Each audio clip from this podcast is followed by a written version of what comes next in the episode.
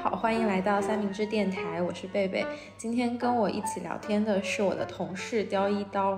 然后我们两个想要一起聊一聊保洁阿姨相关的话题。大家好，我是刁一刀。然后我们可以先说一下为什么会想要聊保洁阿姨这个话题。当然，原因是显而易见的，就是我们的生活当中都会请 保洁阿姨来家里面打扫卫生。对，就是感觉。这个这个事情在不知不觉中就变成了一个，嗯，很离我们生活很近的一个事情。对，然后我觉得可能以前并没有特别的跟朋友聊过这个话题，但是你如果问起身边的朋友，就会发现，哎，原来大家现在都开始请，尤其是因为生活在上海嘛，你就会发现上海的朋友们好像都要请保洁阿姨来家里面帮忙打扫卫生。我刚到上海的时候，我们是也是找自如的房子。我觉得这个习惯，就是很多人的这个习惯，就是被自如培养起来的吧。然后，因为你在自如租房，它的配套服务里面就会有保洁阿姨定期上门打扫的这一项。然后之前那个周奇墨的段子里就有就有说到关于个人如何维持家庭的卫生和这个阿姨上门的频率之间的关系。就是如果阿姨快要来了，你就会觉得，那我自己为什么还要打扫呢？马上阿姨就要来了，阿姨来打扫完之后，你又会觉得，阿姨刚扫完嘛，那就挺干净的，所以我我就可以再自己拉她几天。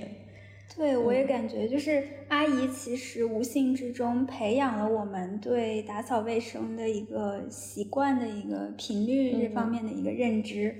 就是其实，呃，我是一个就是深度的一个自如用户，就是我我住自如的房子，就是有很深很深的渊源。最开始的时候是大学，呃，大学大四的时候我就在外面租房住了嘛，当时还是那种合租房，那个时候是第一次认知到了还有保洁阿姨这。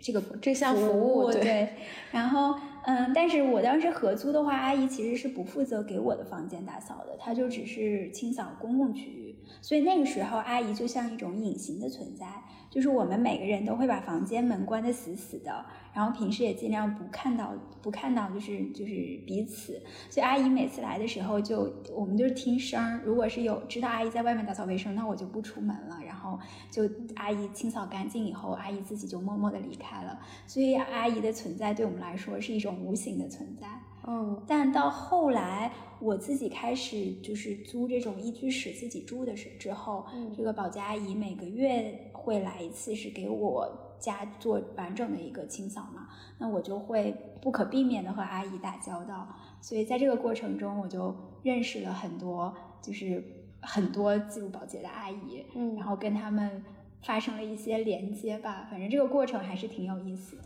其实我没有自己约过那个保洁阿姨，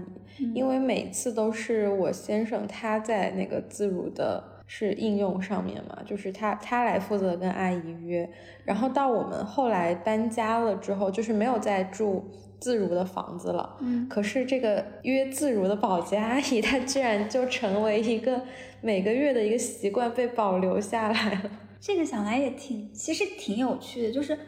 当当这个服务是被提供给你的时候，你会觉得说，哎，还挺挺舒服的，挺好用的。那当你离开了这个服务的话，你还会主动的去找这个阿姨来给你做保洁，这个行为其实还是挺有趣的。你有想过为什么吗？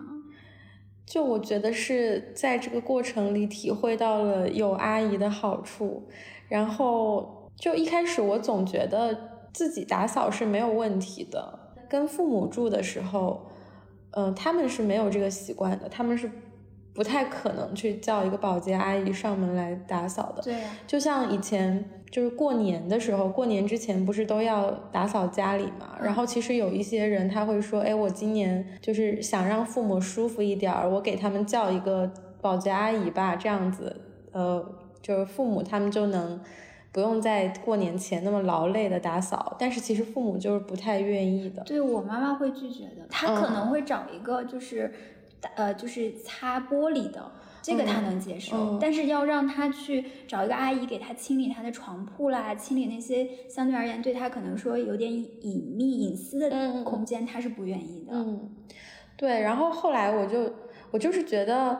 在这个过程里，哎，好像阿姨来真的挺不错的，因为每次她也不会待太长的时间，我觉得这个蛮重要的。一般是一个小时到两个小时之对间。对，就是他一般就是呃两个小时以内，然后帮你做呃地板呐、然后桌面啊这样的一些打扫，还有厨房她会帮你收拾一下，然后嗯。所以就就是我我之前跟你说，就是我一开始是觉得自己打扫自己的房子肯定是没有问题的，嗯因为我就会想起跟爸妈住的时候，呃，像我妈，她肯定就会觉得你自己维持自己的家庭卫生，这就是一个非常天经地义。对天经地义的事情，怎么怎么会还需要一个阿姨？而且你住的又不是多大的房子，对不对？对，就感觉我们没手没脚。对，但是对，但是后来就。嗯，因为有每个月阿姨上门这个事情就形成习惯之后，我觉得因为它带来的好处可能确实还挺大的，所以你就很容易接受这个事情。然后就是我突然发现，当我想要花一点时间去打扫，或者说，呃，每个星期做一个大扫除，然后我就会觉得好像我真的没有这样的时间了。我不知道这是是不是一种。心理暗示就是觉得啊，我有别的事情要做，所以我 没有时间来打扫家里。但是后来我觉得好像确实没有办法每个星期挤出两个小时的时间就用来打扫家里。然后嗯，你说你说，就当我发现这个事实之后，我就有点沮丧，就是感觉是对家的家的掌控，好像有一部分被让渡给了保洁阿姨。对。嗯，这个其实这个想法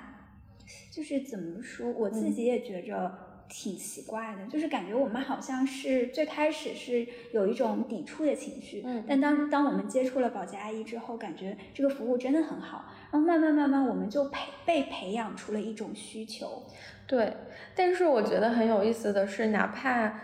嗯。哪怕你觉得阿姨来打扫挺不错的，可是你在这个过程当中，你的心里面还是会有一些很别扭的情绪。我不知道你会不会有？怎么讲？嗯，就比如说有一个环节，就是阿姨她打扫完了之后，她就会跑过来跟我说：“你来检查一下。”哎，对，有这个啊，对，然后就说：“你看看，嗯、呃，你你觉得哪儿哪儿还做的不够好，我可以再帮你弄一下。嗯”然后其实那个时候我就会。觉得手足无措，就是因为阿姨她一定要站在你旁边，然后看着你去检查。嗯，就比如说我必须得站起来，然后在卧室里走一圈看一看，就到处看一看。嗯，然后我又必须在客厅里看一看。嗯，就那个时候我就感觉很奇怪，就 是感觉这个家好像是我的又不是我的的感觉吗？我就我就会觉，其实我自己是觉得，嗯。虽然你作为一个消费者，你确实可以说，因为我给钱了，所以我可以提出很多的要求啊，我可以让这个阿姨在哪个角落再打扫一下什么的，嗯、但我总觉得我没有办法对她提出这样的。哦，我好像知道了，嗯、就是其实你在这个过程中感觉出你跟阿姨之间的关系并没有那么的平等，对，就是有一种。心理上的一种牵绊，总觉得我没有权利去指 指挥阿姨去给我扫这里扫那里。对，我好像也有哎，就是你提到这个，我也呃感觉也非常的深。就是每一次阿姨当问我说：“哎，我给你扫好了，你你来看看哪里还需要再嗯、呃、清理一下吗？”我每次都会很很快的跟她说。啊、呃，不用看了，没对对没什么问题。对，呃、那个哪里都很干净，我很满意。对我每次都是在阿姨的注视下，象征性的走一圈，对，然后跟她说挺好，挺好的，就是不需要，我都挺满意的。哎，其实这个你说到这个，嗯、我想到很多，就是我跟阿姨的故事啊，嗯、就是阿姨会，就是当。呃，当你跟这个阿姨比较熟悉了之后，阿姨有的时候会跟我抱怨一些她经历过的单、嗯、单子，她就会说，你知道吗？就是我们会非常严格的要求，就是在嗯清扫完毕之后要询问嗯这个呃住户说你满不满意，嗯然后他们的内部的打分机制要求也非常的高，就如果你没有打到五星的话，他们有有可能是会扣工资的。所以他就有有一个阿姨之前就跟我抱怨过，她说。就是我问过了呀，然后这个小姑娘她后来就又说，哎，这里没有帮我清扫干净，然后那里也没有清扫干净，然后她就在那个 app 上就是把这个意见写了，然后他就被扣了工资，然后那个阿姨就说，哎呀，真的好冤枉呀！你说我当时问你的时候，你为什么不讲呢？但你现在又给我写到这个上面，我就我我我一次，嗯，一次可能打扫一次，他们好像是五十块钱嘛，嗯，然后那你这样一次就扣我个一百块、两百块的，我这一天好几单就没有了。哦 其实也有这个问题。原来是这样。阿姨她当下叫我检查的时候，我都不是很好意思检查。其实她走了以后，我也不会去再，我也不会去再检查。我我可能我们两个比较相似，就是嗯对于这个干净程度的要求不是特别高。对，而且我本身就会觉得人跟人之间就是对这个干净程度是有差异的。对，所以我会觉得，也许我很在意、很纠结的一些点，在别人看来并没有什么需要特别在意的，我就会觉得说，可能在阿姨看来，这个地方它也不是需要特别打扫的。嗯。对，嗯，我我也差不多跟你是一个嗯状态，就是我对阿姨清理是否干净这件事要求不高，对，而且而且我有的时候会产生一种，嗯、就是阿姨，比如说我约阿姨说明天要来扫，嗯然后我就会提前一天先把自己家里清理清理，我会不好意思，如果我家很乱的话，对，嗯，会感觉说好像太麻烦阿姨了，然后以及自己觉得说，哎呀，我把家一个月搞成这个样子，是不是有点过于丢人？你是不是会有一种你妈要来你？对我就是有这种感觉，就有的时候我衣服堆在那边，然后阿姨马上要来了，我就会有一种等会儿我妈要来了对。就是这样的感觉。像那个，嗯，因为自如的阿姨其实她是不负责清理那个，就是你，比如说你吃完饭，你那个碗没有洗，嗯阿姨其实是不管这个的。但是很多阿姨会很好心帮你帮你刷锅刷碗的。嗯所以我我有一次是被阿姨照顾到了，就是她主动帮我把碗洗了，嗯我就特别亏欠，觉得。然后之后每次我叫她来的时候，之前我都要仔细检查，就是我家不能有这个没有洗的碗，我要把它先洗干净。嗯，这个还挺有趣的。对，所以说我们还是属于那种，其实虽然说在用这个服务，但是好像还不是真正的习惯它，而且没有把它当成一个，就好像我只是把一部分生活当中的工作外包给了另一另外一个人，好像我们的心态还不是这样的。我觉得可能我们之间对这种消费方式和背后的这种人和人之间的关系还是比较的怎么说敏感吧，就是很嗯担心说在使用这项服务的过程中把。人这个部分去抵消掉了，对把把它纯粹的看作是一种服务，对，因为就是我其实呃跟阿姨聊天的过程中也有遇，就是阿姨也有跟我抱怨过类似的事情。她就说，嗯、有一些就是尤其是叫外单，因为自如呃就是如果不是他的租户的话，那个是外单嘛，嗯，他们对外我这样，对就类似在这样子的状态。所以就是类似这种外单，他们的要求是非常严格的。首先就是你绝对不能迟到，就一分钟也不可以。对，其次就是说，嗯，阿姨跟我说过，就是说有的人叫这个外单，就是他们家真的特别的脏，说就是无处下脚的脏，嗯然后地上会放很多就是吃过的，嗯，那种叫的外卖，然后呃也没有扔，就丢在地上，然后有的时候地上还有一些汤汤水水的，这种事情就是阿姨自己其实也会觉得很困惑，就是说你为什么不能，嗯，怎么讲，就是相相对体面一些的对待你自己生活的这个区域。明显感觉好像就是说，他们叫这个阿姨的，并不是，就是他有一种说把我家积攒到脏到一定程度的时候，嗯让阿姨去整体去处理这个这个这个房间，然后整体做一次清洁。就这个过程，我自己的理解，可能他们更多的是把这个看作一个非常纯粹的一个服务。对，而且我觉得有一部分人，就是你刚才说的这个，我感觉像是真的是对自己的妈妈的 一种一一种状态。因为如果你在家住的话，可能很多这样的家务就是你妈妈在做，对对。然后只不过现在你把它转嫁给了一个阿姨，对一个阿姨，而且你还付费了，所以你可能更加心安理得。对，有点这个感觉，也可能类似这样的事情，如果是交给妈妈的话，也很心安理得。我之前，我上周其实我阿姨就是刚过来打扫卫生，然后因为我们要聊这个话题，我还特意去跟她探听了很多他们的呃内部消息，然后就发现阿姨之间其实也是存在着很很强的内卷行为。那天阿姨来的时候是下午三点多左右，然后我就问她说：“呃，你们每次接单大概要，嗯，就是大概你自己能拿到多少？”阿姨就说。大部分情况下，就是如果是合租房的话，他们一户只能拿到三十块钱。嗯，然后如果是独居的话，可能是五十以上不等，五十到六十左右。然后，嗯，也是看说这个阿姨的资历，如果是她经她的可能会经常评优，或者说做这个工作时间很久，很有经验的话，她可能会拿到一个相对而言比较高一点点的这个收入。嗯，所以。阿姨就是每单的收入其实也并没有那么多，然后我就 问了他一个问题，我说：“那你？”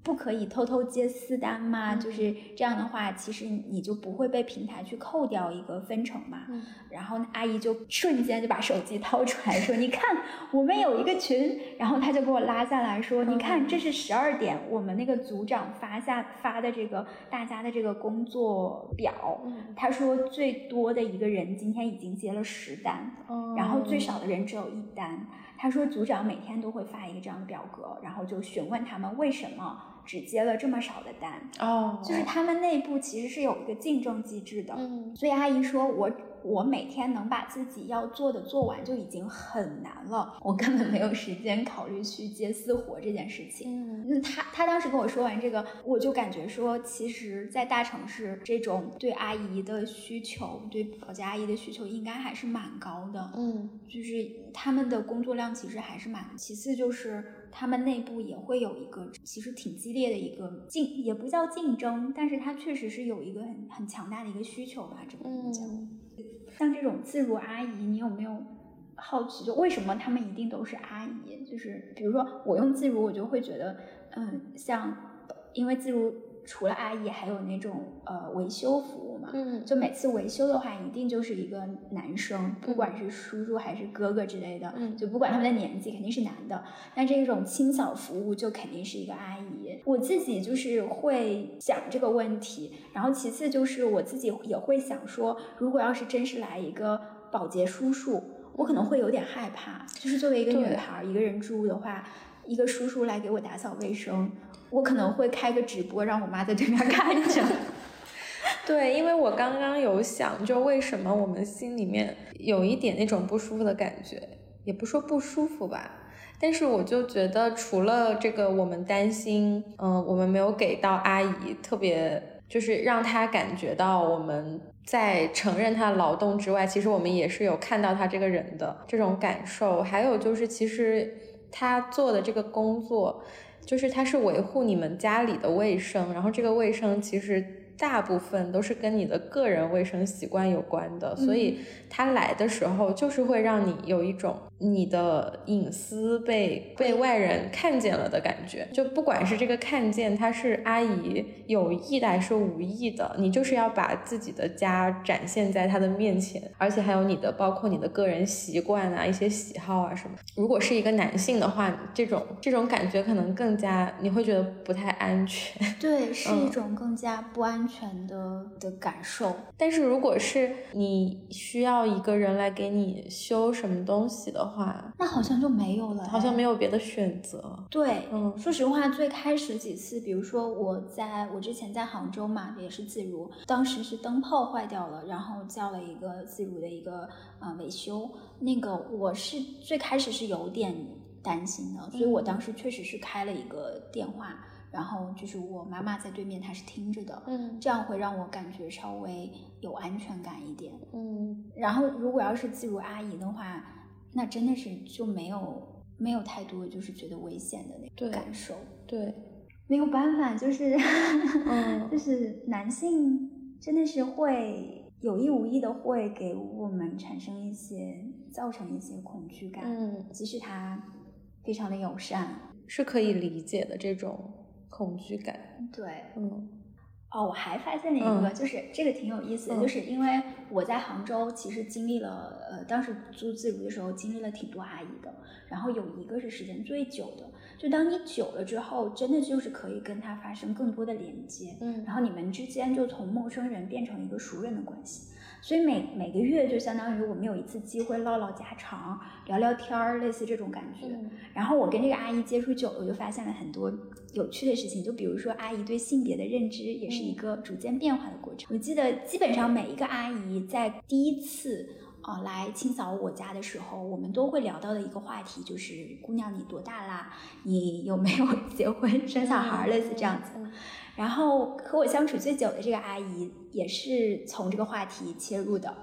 但是刚开始她会觉得比较困惑，就是当我跟她说我可能不想按照这种传统的这种步骤一步一步来，但是这个阿姨就会产生一种哎质疑或者是有点困惑。嗯，但是慢慢久了，有久了之后，这个阿姨当她呃理解了，或者说呃认可了我的这种选择之后，有一次她就来了，就跟我说，哎，其实我也觉得没什么，嗯，她自己就是说，她说我自己经历的那些打扫卫生，就是扫过的那些家里面，好像很多都是这样子的。然后其次就是这个阿姨对于很多就是年轻人的生活方式，她好像是非常了解的，嗯，包括她对。家里有猫这件事情，他说：“哎呀，我基本上扫过的很多家家里都有猫，然后他就觉得这个猫咪真的是很重要的一种存在。嗯，然后其次就是阿姨对于两性关系认知也是非常的宽泛。她有一次说。”呃，他说我我之前打扫的一家是一个男孩子，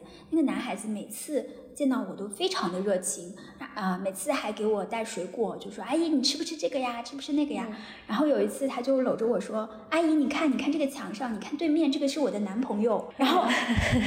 阿姨当时阿姨就跟我说，她说我当时特别的震惊，但是鉴于我的工作，我不可以对我的客户指指点点嘛，所以她说我要保持冷静，我就抬头看了一眼，她说我发现这是两个非常。阳光的男孩子，然后他就他好像在这个工作之中，就是慢慢去认知了更多的可能性，关于就是人和人之间的交往，然后呃性别之间的性别上的一些认知。这个阿姨的这种眼界好像反而是更开阔了，所以她有的时候就会跟我抱怨一些呃在性别议题上的话题，比如说她说嗯。我除了要出门每天接很多单打扫卫生之外，我还要回家给我老公，嗯，清洗床单、清洗被单，然后给他洗衬衫。他就会说为什么？他就会自己质疑这个这个事情。他说为什么我要做这么多更多的家务？而我的老公跟我一样，我们都是要出门上班，他回家就可以躺着。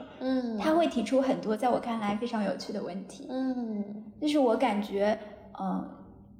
保洁阿姨这个工作让很多可能四十岁到五十岁左右的女性，呃，给了她们更多的可能性去看到一个更广阔的，呃，世界。对，所以我们之前也有就是这个问题，我们也有一些讨论，因为保洁阿姨她在很多人看来还是一个可能。嗯，工资不算太高，然后很辛苦。嗯，很多人还会担心说，我在跟保洁阿姨相处的过程当中，我是不是我会不会让他感到自己低人一等什么的？但是也会有人说，你会有这样的想法，是因为首先你你把自己放在一个更优越的位置上。对，但是嗯，就像你刚才说的，实际上在你接触到的这些阿姨当中，也是真的有人因为这个工作。嗯，赚到了一些钱，然后也能开阔自己的眼界，所以我觉得这个情况其实还蛮复杂的。对，我觉得是一半一半吧。嗯，我觉得可能更多的是需要我们彼此之间去维护一个人和人之间的关系，而不是把它纯粹看作一种服务。对，就是我们今天聊的，其实它比较聚焦在上海吧。我不知道其他的就是。其他城市，其他城市，或者是说，或者是说一线城市，我不知道其他的城市，因为像我在我在珠海的时候啊，当然那是因为在家嘛，但是那个就是那个城市，显然它还没有形成这样的一种像上海这样的规模化的，呃，请保洁阿姨来家里面打扫卫生的这样子的市场。我感觉这个东西可能更多的是在一线城市，嗯。因为一线城市有更多的怎么讲，就是需要需要上下班非常的就是忙碌的这些年轻人，嗯他有这个需求。对，但是放到二三线城市，可能更多的是一种比较传统的那种家庭生活。嗯，他们可能对这种保洁的需求就没有那么的急迫，或者怎样讲，他们可以自己来解决。但是其实我觉得，如果是家人在一起的时候，其实大家都会更对这个环境的包容度更高一点，对的，更宽容一点。这个这个还挺有趣的，就是嗯我之前有很多女性朋友啊，就是她们单身的时候，我去她们家，就是她们租的房子嘛，都很干净。嗯当她们和男朋友合合租房子的时候，就明显感觉家里更乱一点。对，然后我就问她说为什么？她说你知道吗？就是之前我要自己扫，我就很愿意，但是嗯我们俩住在一起，我发现。就是我还是要负责大部分的家务的时候，那我想那不如就就这样吧。对，然后就抱着就这样的心态，就造成他们的家其实也不脏，嗯但是就会更凌乱一点。嗯，因为现在在大城市，就是更多年轻人都是租房子独居或者是合租嘛。然后我之前有看到自如他们发布过一个，我要声明一下，这期节目不是自如的 广告。对的，我们没有帮自己对打广告。就其实现在这种长租房的购，它是不是都会配有配有这个阿姨的服务呀？这个还真不知道。嗯但是自如确实是做的比较，至少它广告铺的比较大。其次就是阿姨她比较比较全吧，就是分布的比较全。嗯，整体的服务还是不错的，也有可能、可能大家知道的也就这一家。对，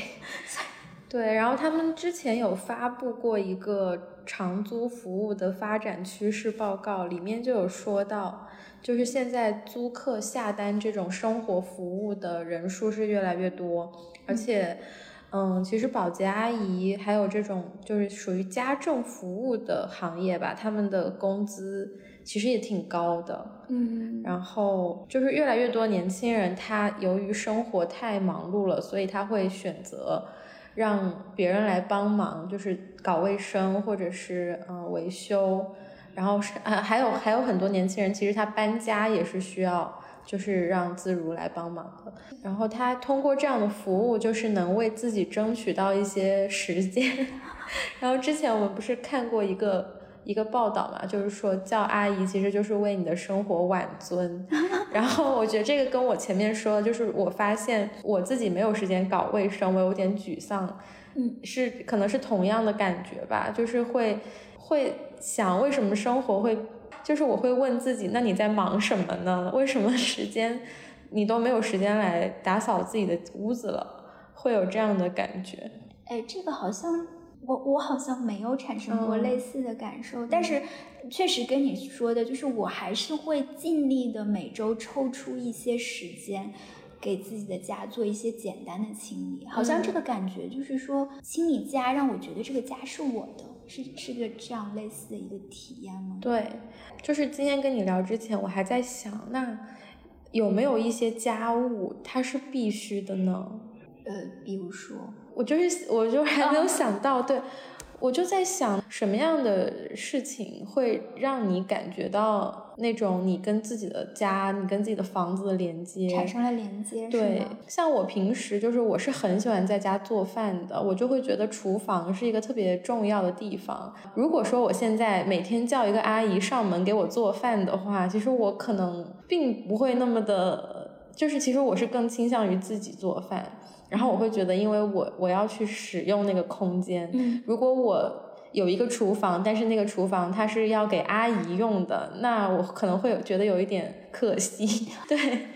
我是觉着，首先我要站的再远一点，嗯因为嗯，我自己现在还是租房嘛，嗯所以我理解的很多人对房子产生一个连接的感觉，是因为这个房子是他买的，嗯他买到这个房子以后，他就对这个房子有一个所属，这种归属感。嗯那这里就是我的家，大概嗯是这样子的。嗯很多人会把购买和家之间做一个等号。对，然后我的话是租房子，嗯那我对家的体验可能就是，嗯，就是买房这种体验对我来说可能暂时是没有的。那我使我可能更多的就像你说的，当我使用了这个房子，使用了里面的空间，我才能更多的和它产生一些联系。然后像你说的这个打扫卫生，呃，我呃或者说一些家务吧。我就很快的想到了，我用那个吸尘器，嗯，因为我是养猫的嘛，猫就有很多猫毛，嗯，就是猫毛这个东西不可能说一个月等阿姨来清，那样的话可能就是灾难。呃，我就会用一个很小的那种吸尘器去吸这个猫毛。然后我家猫又有一个爱好，就是可以和这个吸尘器玩耍。嗯，所以每一次我在吸猫毛的过程中，就既清洁了家，还跟我的猫一起做了运动。嗯，那这个过程中就让我对这个空间产生了更多的一些安全或者归属的感觉。嗯，同时我的猫也在这个呃家里面获得了更多的快乐。那整个这个活动。让我觉得它可能既是属于一部分的娱乐活动，其实又属于一部分的这种家务劳动。就整个这呃，感觉就是把把家务融合在娱乐活动之中。嗯，这种体验可能让我觉得，哎，这个空间对我来说是我的，是我的家，我心目中定义的这个家。嗯，它可能跟购买就没有更多的关系。这个还，这个可能是我对，嗯，就像你刚刚说的那种一点一点想法吧。我是在想，就是可能是从生活这个角度，就是我们每天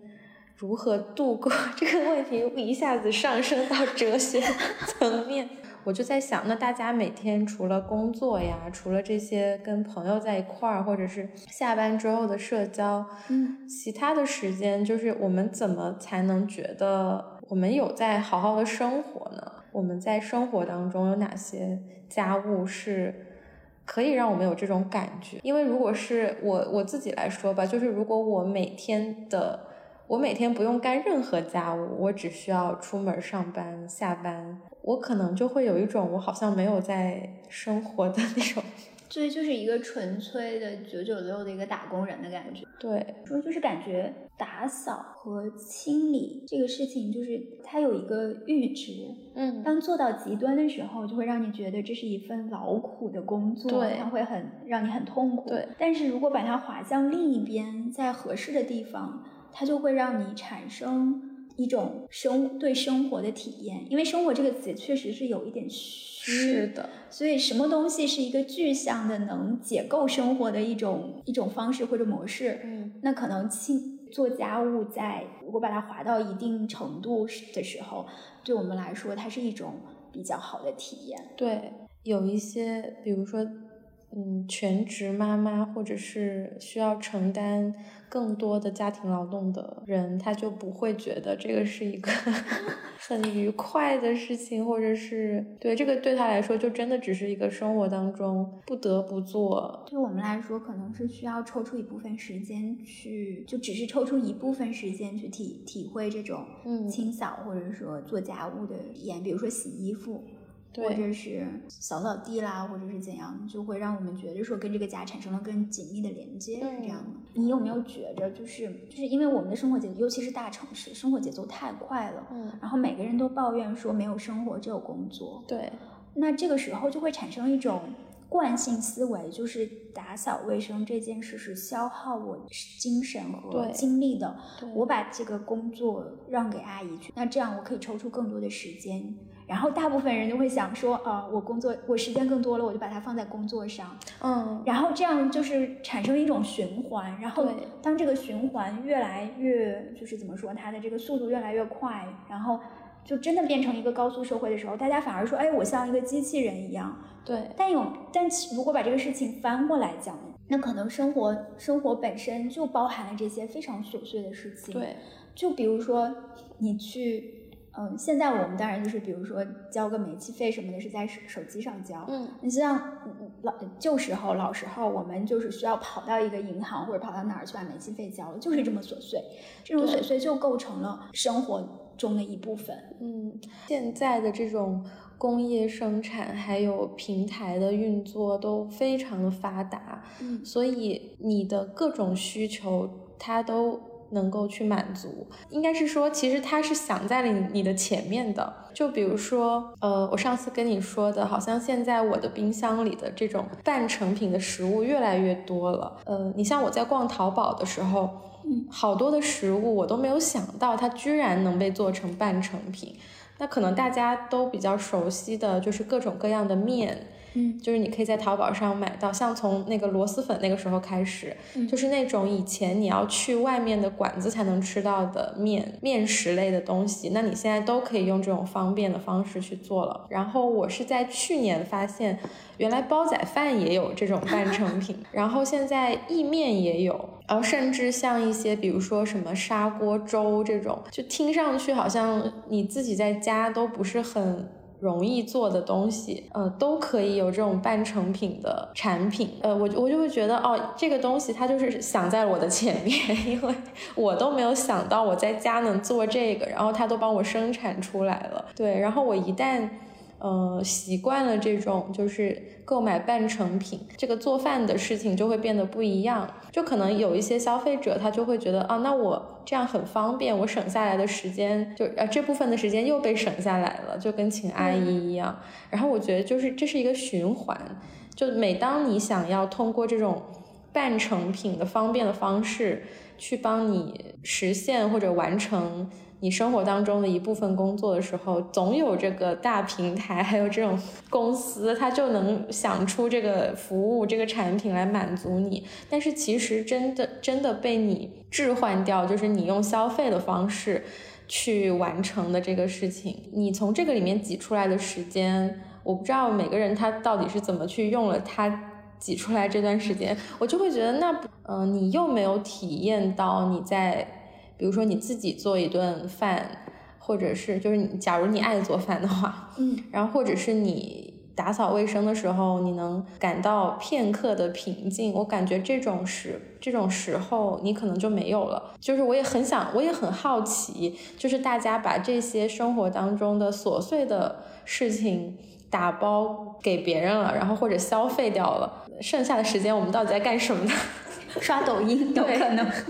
对我也非常认可你这种观点。其实我觉得我们两个的生活都是更倾向于去往回找这个时间的，就是更倾向于去做做家务。因为我自己也是一个，虽然我饭做不好吃，但是我也喜欢做饭的过程，就是或者说打呃就是打扫家的过程，我是非常享受的。就是当你可以比如说戴一个耳机，然后听听一些播客或者听一些音乐的过程，然后一边清扫是非常享受的。那这个时间可能在别人看来，那他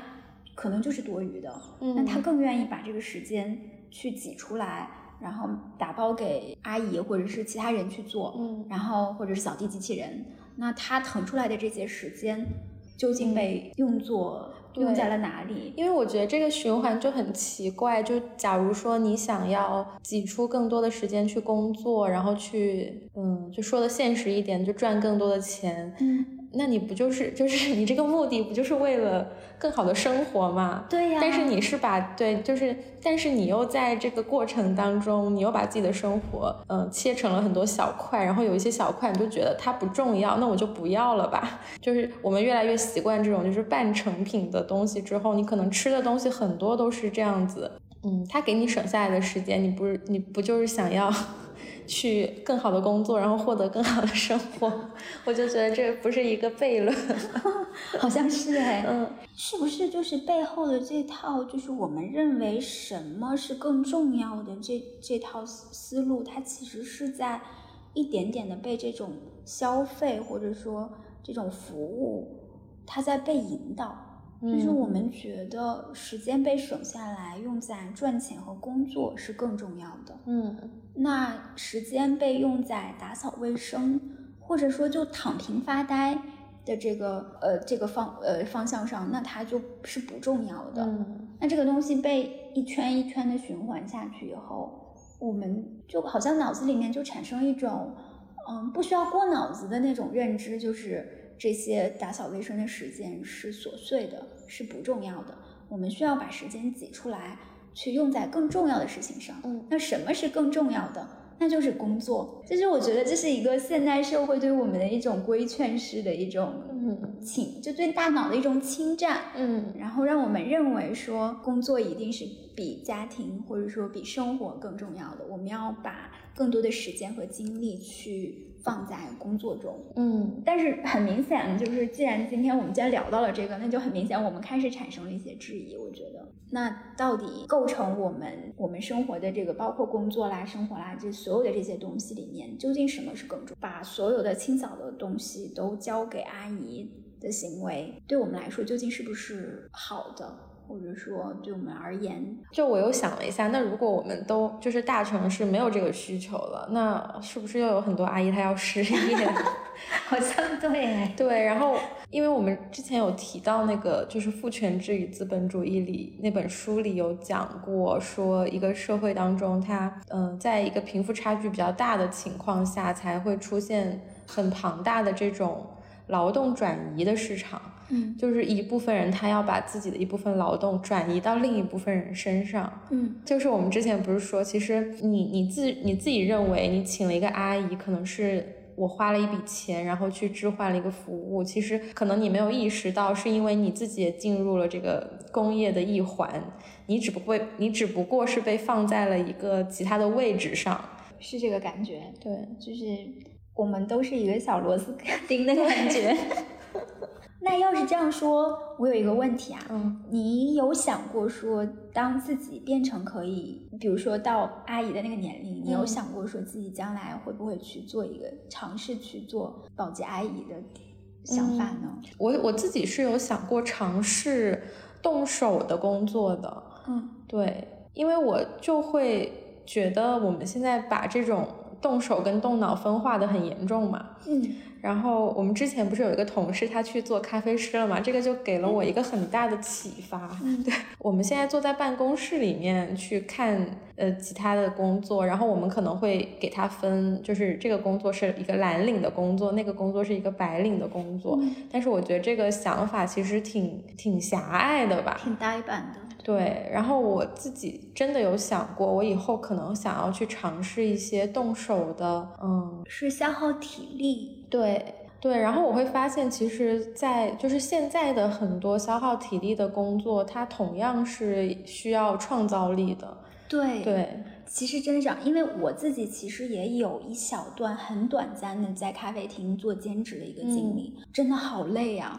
而且是要脑子的。对，就是你。就是当最忙的时候，是同时有非常多单的，嗯，然后我当时是一个人负责，就是外场所有的这个呃送餐的服务，嗯，所以呃到夏天的时候，我当时服务的那个地方，它那个门是需要我去把它推开的，然后就是它外场还有一些呃客人需要服务嘛，所以我必须每次要算清楚，就是我我这个盘子上拖的有哪些是。呃，就是在室内的，哪些是室外的？然后我有没有足够的这个力气可以把那个门推开？以及说哪些是就是因为像 espresso 这种浓缩，它是需要在做好之后。以最快的速度把它送到那个客人的眼前，让他马上喝掉的。所以我就要有一个前后的排序，然后以及找到他们的位置在哪里。其实这些都是要动脑子的，它不是一个说单纯的一个体力活。对，就是其实像每次阿姨来我们家，她的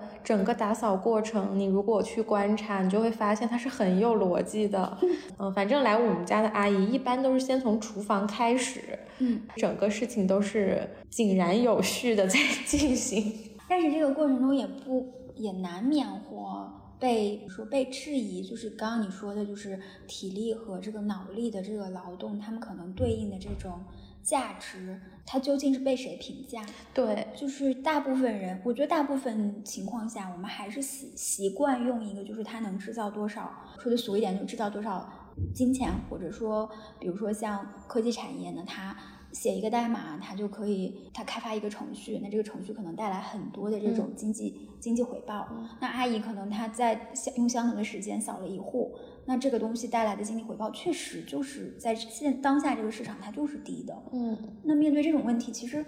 我们还是会遇到这种比较让人困惑的这种场面。对，体力劳动确实无法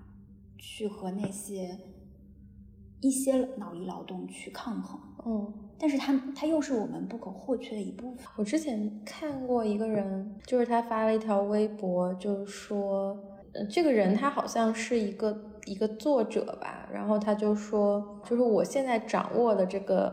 谋生的手段，它只不过就是恰好适用于这个时代，就是其实我做的工作并不一定比一个清洁阿姨把我们这个楼道扫干净更重要。也就是说，现在这套价值体系其很可能就仅仅是适用于这个时代，所以在当下这个情况下，阿姨她就她无法避免自己被困在这个这这套价值评价体系里。嗯，但是人和不过话说回来，人和人还是可以很温暖的相处的。我觉对得，我自己感觉就是阿姨每次给我来打扫卫生，然后我跟她在嗯，就是怎么说聊天的过程中。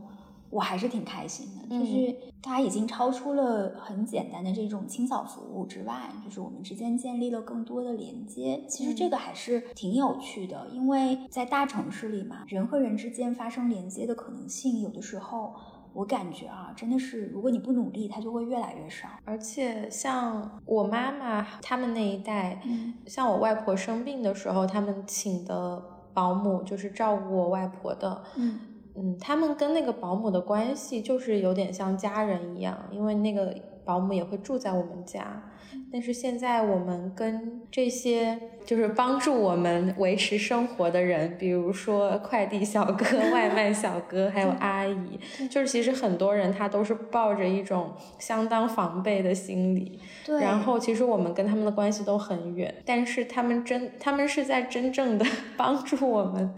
生活下去。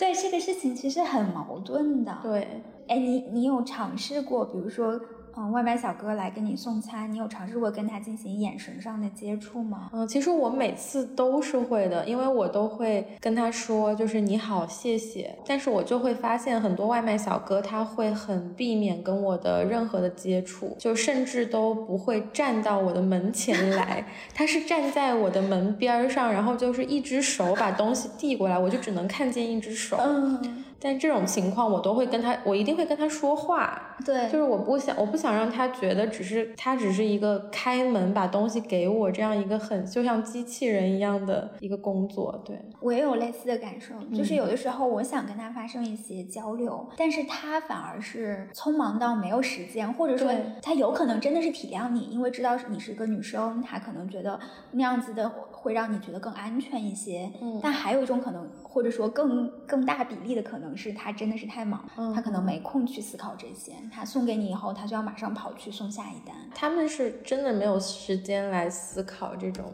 就我们今天在这儿聊的这些东西。那你现在还是每个月就是按照他平台的分配？对，阿姨是每个月来我家一嗯次的，但是我并不会像周奇墨那样，嗯 就是一个月只扫一次。嗯 我每周还是会做一些很简单的清洁工作，嗯让家里保持一个相对而言，嗯，比较舒服和干净的状态。但是也没有那么那么干净啊，有的时候真的是太疲惫了或者怎样，我还是会，嗯，就是稍微可能凌乱，或者是有一些猫毛的这种状态，我还是会让它保持这个状态。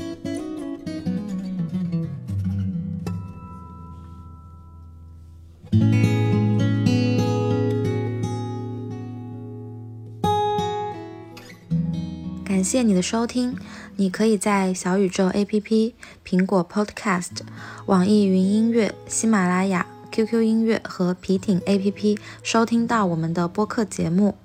欢迎关注我们的公众号“三明治”，了解更多与三明治有关的内容。